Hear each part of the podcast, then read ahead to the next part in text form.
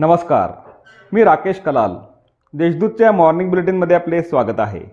ऐकूया नंदुरबार जिल्ह्यातील ठळक घडामोडी. नंदुरबार बाजार समितीवर रघुवंशी गटाची एक हाती सत्ता. नंदुरबार येथील कृषी उत्पन्न बाजार समितीच्या निवडणुकीत माजी आमदार तथा शिवसेना नेते चंद्रकांत रघुवंशी गटाच्या शेतकरी विकास पॅनलने एक हाती सत्ता स्थापन करून ऐतिहासिक विजय मिळवला आहे. त्यांच्या पॅनलचे सर्वचे सर्व अठरा उमेदवार विजयी झाले आहेत.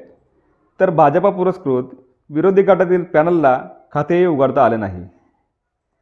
शहाद्यात अभिजित पाटलांनी घडविला इतिहास.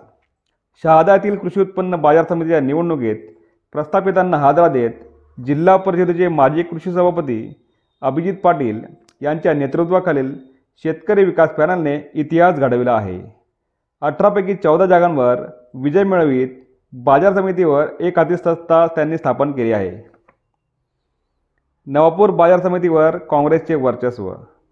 नवापूर येथील कृषी उत्पन्न बाजार समितीच्या निवडणुकीत सतरापैकी अकरा जागांवर विजय मिळवून आमदार शिरीषकुमार नाईक यांच्या काँग्रेसच्या शेतकरी विकास पॅनलने बाजी मारली आहे.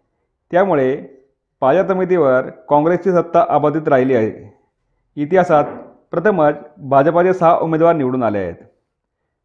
आंबलाड नाल्यात पडून पती पत्नीचा मृत्यू. तळोदा तालुक्यातील तळवे व आंबलाडमधील नाल्यावर मोटरसायकलीसह नाल्यात पडून पती पत्नीचा मृत्यू झाल्याची घटना घडली. मंगल पुण्या वळवी वैतीस तोरणीबाई मंगल वळवी वय सव्वीस असे मयत पती पत्नीची नावे आहेत. आमदार आमशा पाडवी यांनी घेतले विधिमंडळात प्रशिक्षण. विधिमंडळाच्या अधिवेशनात व त्यानंतर सामान्य जनतेचे लोकोपयोगी कार्य पार पाडले जावे व लोकप्रतिनिधींना विधिमंडळात प्रश्न मांडण्यासाठी विविध संसदीय आयुधांचा वापर करता यावा.